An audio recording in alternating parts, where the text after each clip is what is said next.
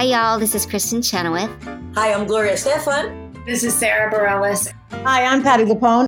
This is Lin Manuel Miranda. You're listening to the Broadway Podcast Network.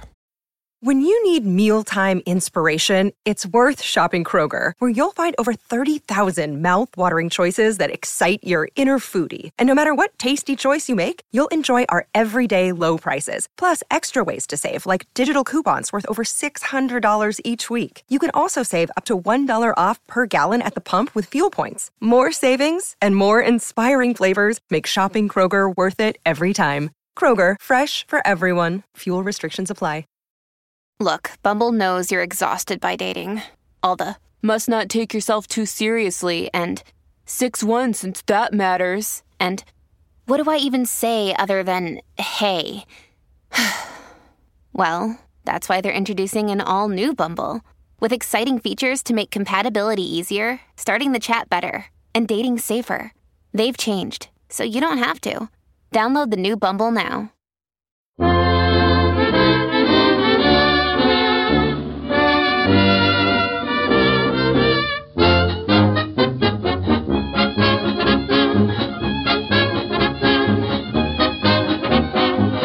Welcome to another episode of Broadway Nation, the podcast that tells the remarkable story of how immigrants, Jews, queers, African Americans, and other outcasts invented the Broadway musical and how they changed America in the process. I'm David Armstrong, and I call this episode Further Scandals of George White. This is the second half of my conversation with Gary Flannery about the life and career of Broadway dancer, director, choreographer, writer, and producer George White. Between 1919 and 1939, George White produced 19 Broadway musicals, including 13 editions of his own lavish and legendary revue, The George White Scandals. In part one, Gary shared with us the story of George White's unlikely rise from the slums of New York's Lower East Side to his first triumphs on Broadway. And Gary also began making his very persuasive case that George White is the most underrated and neglected genius in the history of the Broadway musical, whom we should consider to be of equal or even greater significance than Ziegfeld, Cohan, the Shubert brothers, and all of the other greatest showmen in Broadway history. If you missed part one, you may want to listen to that episode before embarking on this one. As we ended part one, George had just opened the George White Scandals of 1922, directed and staged by George White, costumes by Erte, and starring George White, W.C. Fields, Paul Whiteman and his orchestra, performing the music and lyrics of George Gershwin and Buddy DeSylva.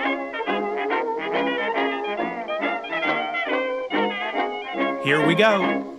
Meanwhile, George White decides to produce Runnin' Wild, the second black musical on Broadway in 1923, mainly because he knows these guys up in Harlem that have put this dance together and this music that is going to revolutionize the world. And now we're talking about 1923 creating the American jazz age.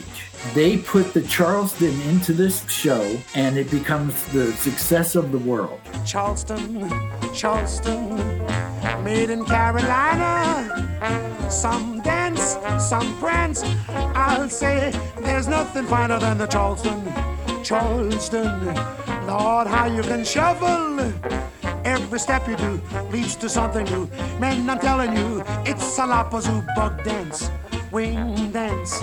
Will be a back number, but the Charleston, the Charleston, that dance is surely a comer sometime. You'll dance it one time.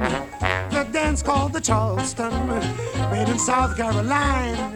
And George White, to his dying day, said, I introduced the Charleston to the world, which is absolutely correct. He didn't invent it. No one knows who invented it. It came from the South, came into Harlem, but he introduced it. And by this point, he and Jolson have teamed up and they're putting money into all kinds of shows. By 1926, George White had money in eight or 10 musicals on Broadway, including his own. And he has bought half of Park Avenue and he is making $750,000 a day net profit on rentals that he has on Park Avenue to the point that there's this article, and I think I told you there's like 88,000 articles in the New York Times on George White. So now here's a page two article about 1926 saying George White loves West Palm Beach. And so he decides to call a realtor in West Palm Beach to see if there's any canal properties for sale. So the guy comes back and says, Well, yeah, we have a place for sale. It's a million five, a million five hundred thousand dollars, 1926. It's a beautiful mansion right on the water. And George White says, Fine, I'll wire you down the money immediately, sight unseen. He's going to wire a million and a half dollars down. This is the kind of you know character this guy was, and the power and the money that he had at this point was just unbelievable. And then this is where he wins Dillingham's Rolls Royce, no less. There was this bet that went on. He wins Dillingham's brand new Rolls Royce and then parks it in front of the Apollo Theater on 42nd Street every night with all these articles and everything on it about how he won this Rolls Royce from Dillingham. So, in a way, it's a publicity stunt as well. He turns it into a publicity stunt. Completely. Although he didn't need it because the show had Harry Richman and it was an incredible show. Which edition is this?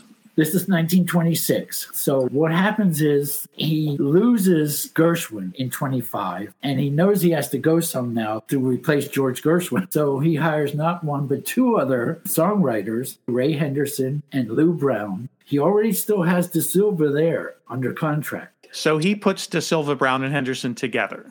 Completely. And because DeSylva's there already, his name got to go first. So he puts the three of them together, and the first song they work on is The Birth of the Blues. Now they're starting rehearsals and everything, and they go up to George White, the three of them, and threaten that they're going to all leave if he doesn't hire Harry Richman to come in and sing these songs and do the show. And who's Harry Richman? Harry Richman at this point is one of the New York finest characters. I mean, he was a self made multimillionaire who started in vaudeville and ended up opening up his own club in New York City and was very, very successful with all of that. He's what I call one of the stars of the other Broadway, which is this nightclub world that's happening at the same time, especially in the 20s. Right, right. He's a tremendous talented singer and songwriter as well. Yeah, but but mainly his performance and his singing was fantastic. These guys, they they knew and they wanted him. George White had not hired Richman in 1920. So Richman remembered that, and George White went to him to try to talk him to coming into the Scandal show in 1926. And Richman said, You're out of your mind. I could care less. I'm not doing your friggin' show for nothing. George White gets on his hands and knees and begs him, and then that changes it. And George was not beyond it. You think Ziegfeld would have gone on his hands and knees and begged Harry Richman to come into the show? No. So Harry Richman decides to do the show, but he tells George White that he's not signing any contract. And so Richman came into the show and never signed a single contract. Said, if and when I decide to leave, I'm just going to leave.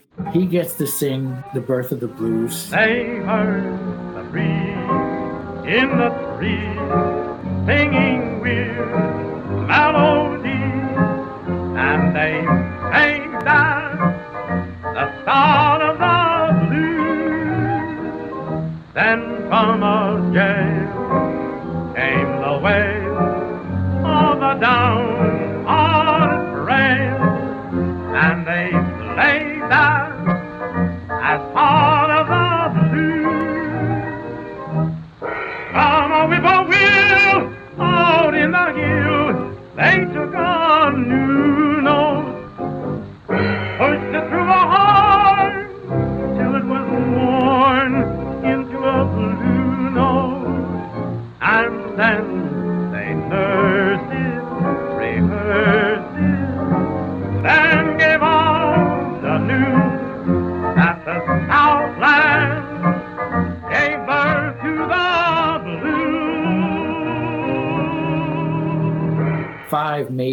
in the show that year, which is why George White won Dillingham's Rolls Royce. And the show is just huge, humongous, to the point that Ed Sullivan, who was writing for the New York Daily News at the time, said that this was one of the most incredible shows that had ever been put on in the history of the world, and that nobody will ever put on anything like this on stage again. The Erte sets and costume, which is now we have the Birth of the Blues number with the Erte angels and things. And Sullivan said people were gasping in their seats. They, they couldn't believe what they were seeing. And who are the other stars of this edition? Well, the Howard brothers are there, Ann Pennington, the McCarthy sisters. Is he still performing himself? Oh, yeah. So, if and when you went to a George White show in the 20s, even into the 30s, the first thing you're going to do is probably see him in the box office collecting all of his money. Making sure that everything's done the way he wants it. Right. And there's funny things in the movie. You know, one of the George White Scandals movies that he puts in about somebody coming up and he's like, No, we're sold out tonight. You know, sorry, there's no tickets available. And the guy says, Well, I know George White, and you better find me some tickets and stuff. And White looks at him and says, like, You're not getting any tickets, and I'm George White, kind of thing. The same year in 26, opening night, they decided to charge $55 a ticket for opening night for every seat in the theater. They sold out totally. $55 in 1926 would be $898 today. So $900 is what they were charging for tickets. Sold out. People complain about the Music Man today, but basically he's doing it then in 1926. They knew that what they were coming to was going to be extraordinary. And on that opening night in 26, George White and Lou Brown have a knockdown, drag out fist fight out in the lobby as the people are coming in. Over what? Who knows? Something just wild goings on. Every day, George White had something going on in the New York Times. So now, of course, we go into the Depression in 29. Which obviously makes things so much harder for everybody on Broadway. Except for George White, because he has no money in the banks or in the stocks. Wow. Under his mattress. Hidden in the L tracks. In the L tracks.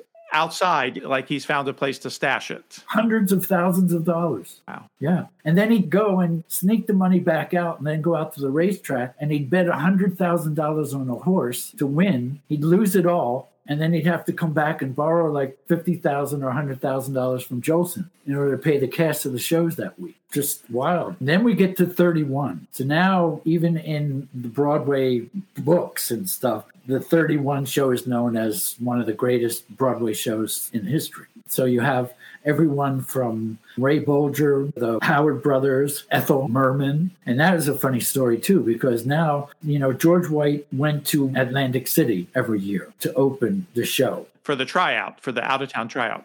Yeah.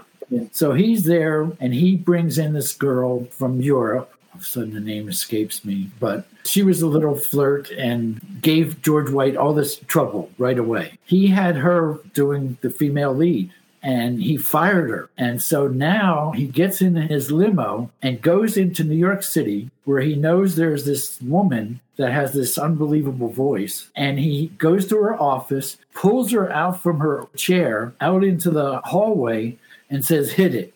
She's still working as a secretary at this point. Yeah, she had done Girl Crazy already. And, and so she had a semi name, but, you know, they just went back to work. So, yeah, so he pulls her out. She hits like some kind of notes. And he says, That's it. We have no time. Just get your handbag and get in the car. So she gets in the car, goes to Atlantic City. The guys are, you know, now they've lost DeSylva because he's going into Hollywood. And so now you just have Henderson and Brown. And they're working feverishly on this music. I have the original handwritten note by note on big musical paper from Ray Henderson of 31. They're trying to create this song, Life is Just a Bowl of, and Nuts is written first, and then other things are written around and scratched out, and then Cherries is written over on the side. So I mean, they're creating this freaking song on the spot. And Merman, of course, introduces that song. Life is just a bowl of cherries. It's not serious. Life's too mysterious. You work, you save, and you worry so. But you can take your dough when you go, go, go. So keep repeating, it's the berries. The strongest oak must fall. The sweet things in life to you were just loan. The rest is history. I mean, it became the song of the Depression, and Ethel became an absolute superstar. Life is just a bowl of cherries, so live and laugh at it all. Don't go away. Broadway Nation will be right back.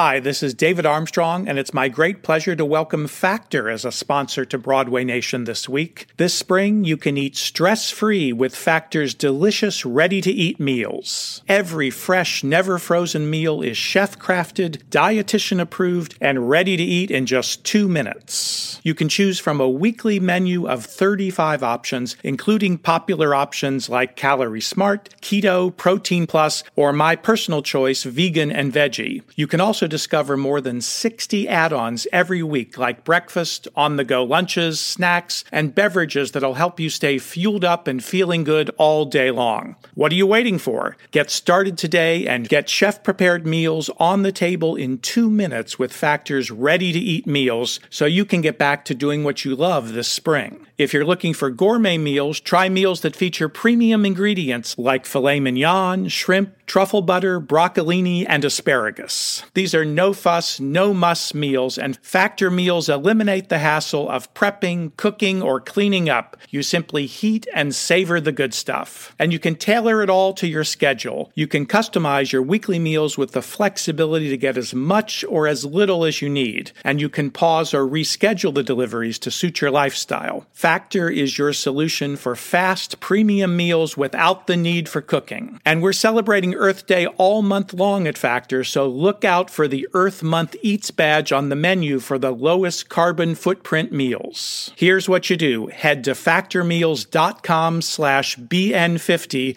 and use code BN50 to get 50% off your first box and 20% off your next box. That's code BN50 as in Broadway Nation, BN50 at factormeals.com slash BN50 to get 50% off your first box and 20% off your next box while your subscription is active. Do it now. With the Lucky Land slots, you can get lucky just about anywhere. This is your captain speaking. Uh, we've got clear runway and the weather's fine, but we're just going to circle up here a while and uh, get lucky. No, no, nothing like that. It's just these cash prizes add up quick. So I suggest you sit back, keep your tray table upright, and start getting lucky. Play for free at LuckyLandSlots.com. Are you feeling lucky? No purchase necessary. Void where prohibited by law. 18 plus terms and conditions apply. See website for details. And George White was so wonderful to them. He was always like a father to all of these people, except to Rudy Vallee. He and Rudy did not get along very well together.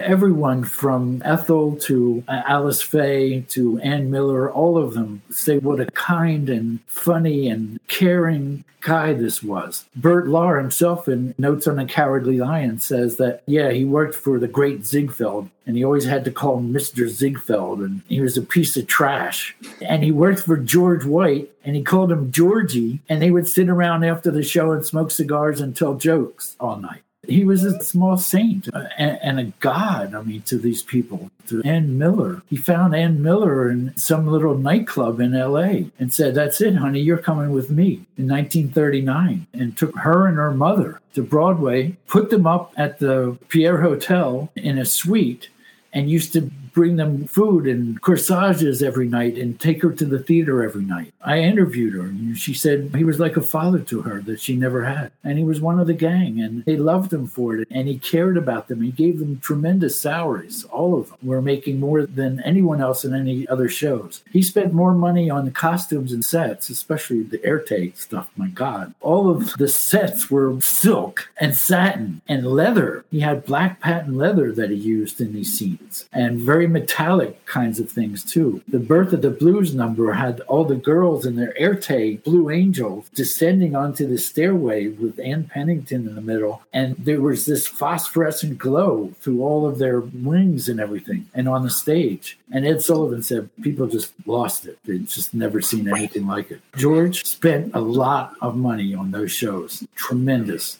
Much more than Ziegfeld or anyone else ever spent on their shows. The Depression meant absolutely nothing. He made more money through the 31 show and into the 30s, which completely ruined and caused Ziegfeld's death. And George just laughed at it all. And he was going gung ho you know, beginning of the 30s. He's not only doing the scandals, he's doing George White's Melody, George White's Casino Show, this show, that show, George White's Varieties. He's putting all sorts of shows together. He's bringing in opera stars, Jean Aubert from Europe, to perform with, uh, you know, the Metropolitan Opera star.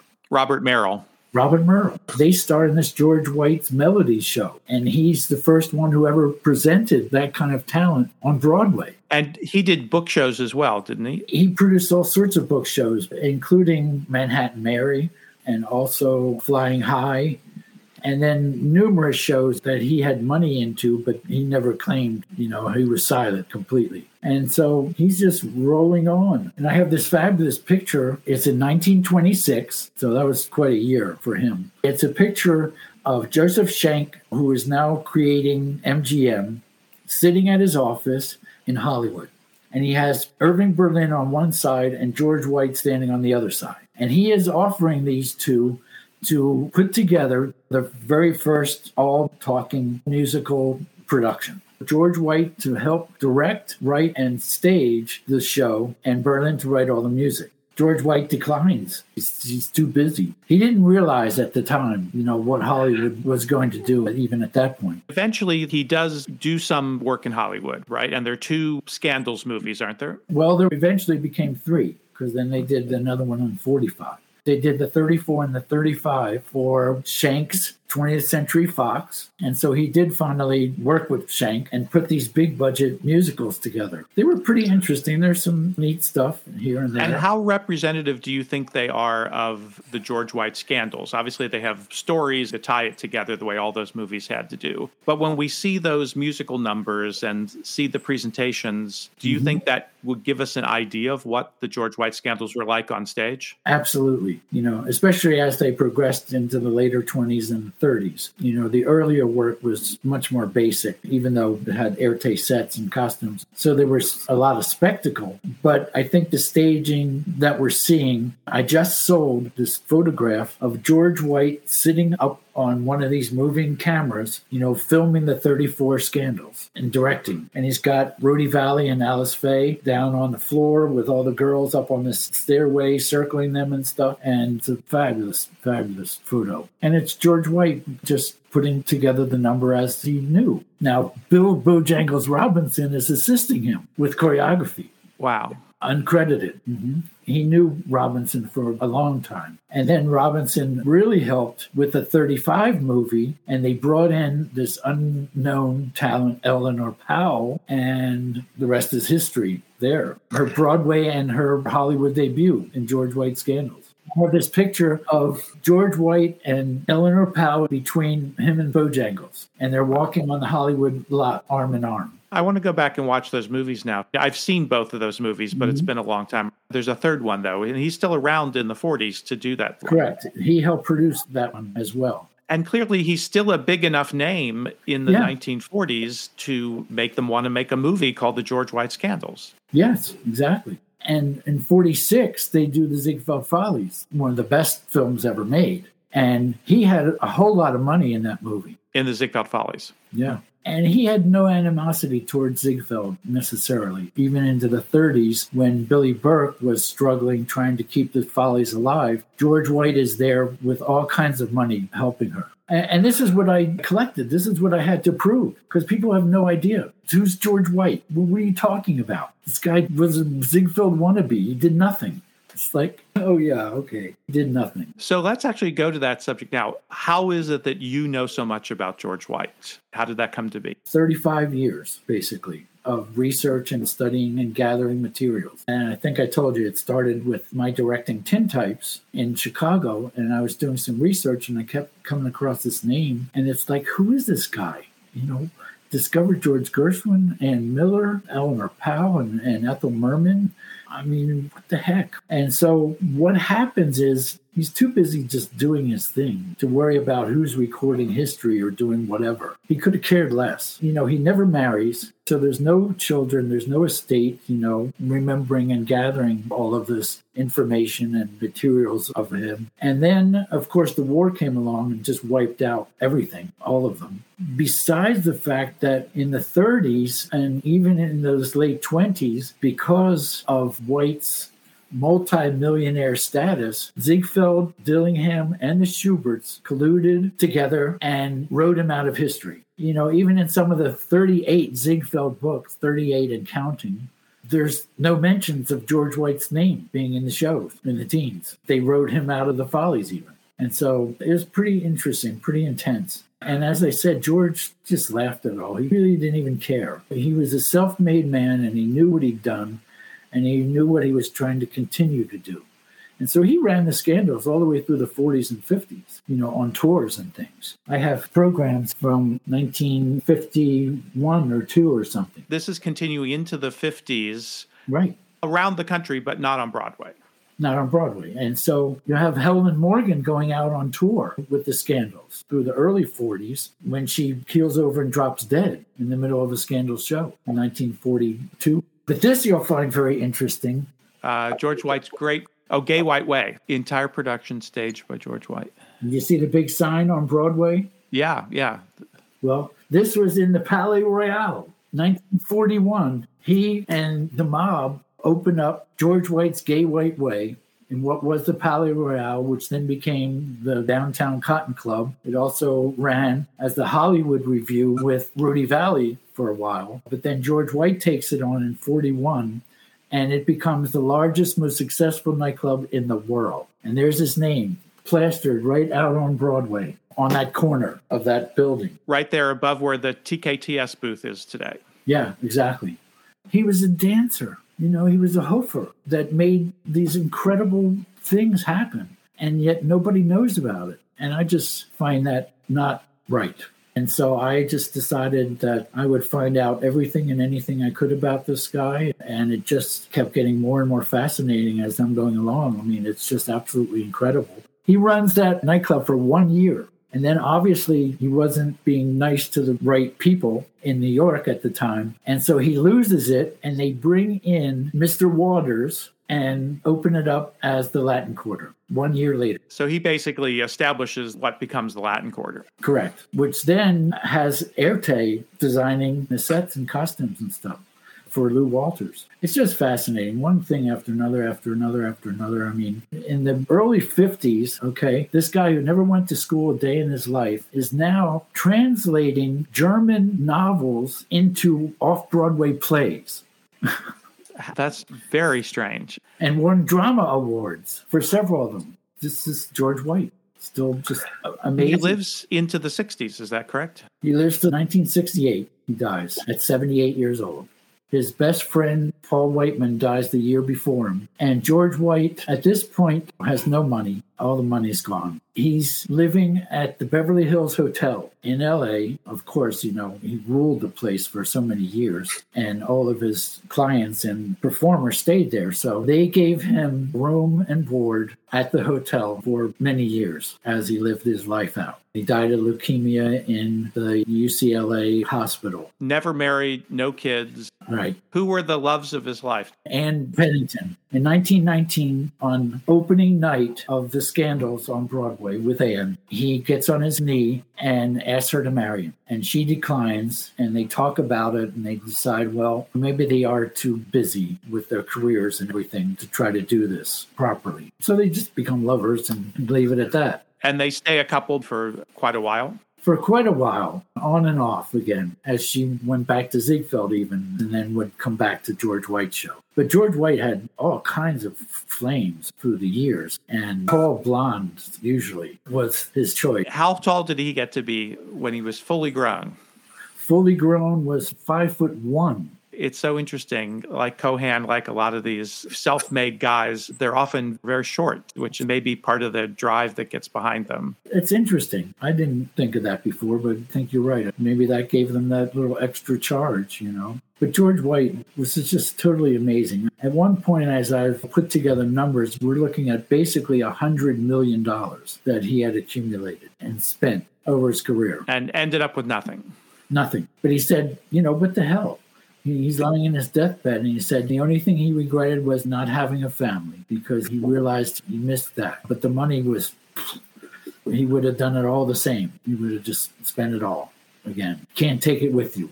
Gary Flannery, I could talk to you all day about this, and I know we'll do this again and have you back to talk about Helen Morgan and many other subjects along the way. Well, this has been very exciting. As I said, my wife is the only one that listens to me. She's heard all these stories several times, so it's a passion. And him being a hoofer and just written out of history just gets my spine, you know, and my soul. And this guy deserves a better fate.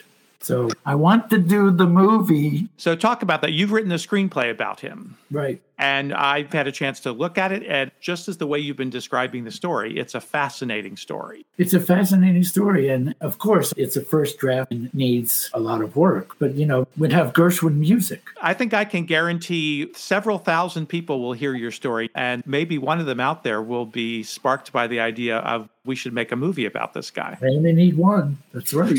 so, yeah. My nickname again is The Great American Revue. So that was going to be the name of the book, but the screenplay is Stairway to Paradise. That's a great title. Yeah. And a great song. And it's his. So good to talk to you, Gary. All right, buddy. Thanks Absolutely. a lot. My pleasure. Bye bye. Have you heard the latest scandal? It's the talk of the town. It's a dance of renown. It has just come around. There's no dance can hold a candle to this new one I found. Soon every band will be inviting you to scandal. Everybody do the scandal walk. It's easy while you listen to the scandal talk. So breezy, pick someone out to whirl about. Don't be in doubt about it. You can do it, nothing to do it. Pass the latest scandal to and fro. When you find you told each other all you know, why then you seek someone new to gossip to. When you do the scandal walk. If you enjoy this podcast, I feel certain that you will also enjoy joining our Broadway Nation Facebook group, where you'll find daily postings of images, videos, articles, and links that relate to and enhance each and every episode of this podcast. Just Google Broadway Nation Facebook group and join the more than 2,000 other fans of Broadway Nation. It's always fun, fascinating, and informative. Everybody do the I heard she wasn't awful bore. Her mother's boat was on the floor. Why listen to the scandal I won't talk? repeat a word about it. Guess we'll have to shout about it. Pick someone out. I'm listening. Broadway Nation is written and produced by me, David Armstrong. Special thanks to Pals Mox for his help with editing this episode, to KVSH 101.9, the voice of beautiful Vashon Island, Washington, and to the entire team at the Broadway Podcast Network. Why then you seek someone new to gossip to? You're kidding! When you do the scandal walk, Everybody do the scandal walk.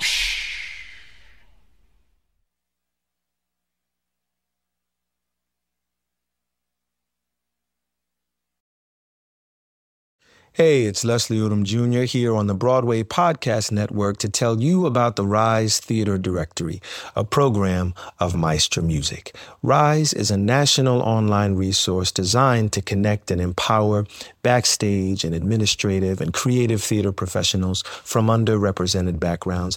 If you work or aspire to work in the theater community, this can help you find your next project. And if you hire theater professionals, search the Rise Theater Directory to find your next team. Create your profile now and get more information by visiting risetheatre.org. That's theater with an R E R I S E T H E A T R E dot org because only together we rise. Hey guys, it is Ryan. I'm not sure if you know this about me, but I'm a bit of a fun fanatic when I can. I like to work, but I like fun too. It's a thing. And now the truth is out there. I can tell you about my favorite place to have fun Chumba Casino. They have hundreds of social casino style games to choose from, with new games released each week. You can play for free anytime, anywhere, and each day brings a new chance to collect daily bonuses. So join me in the fun. Sign up now at chumbacasino.com. No purchase necessary. Group. Void were prohibited by law. See terms and conditions. 18 plus.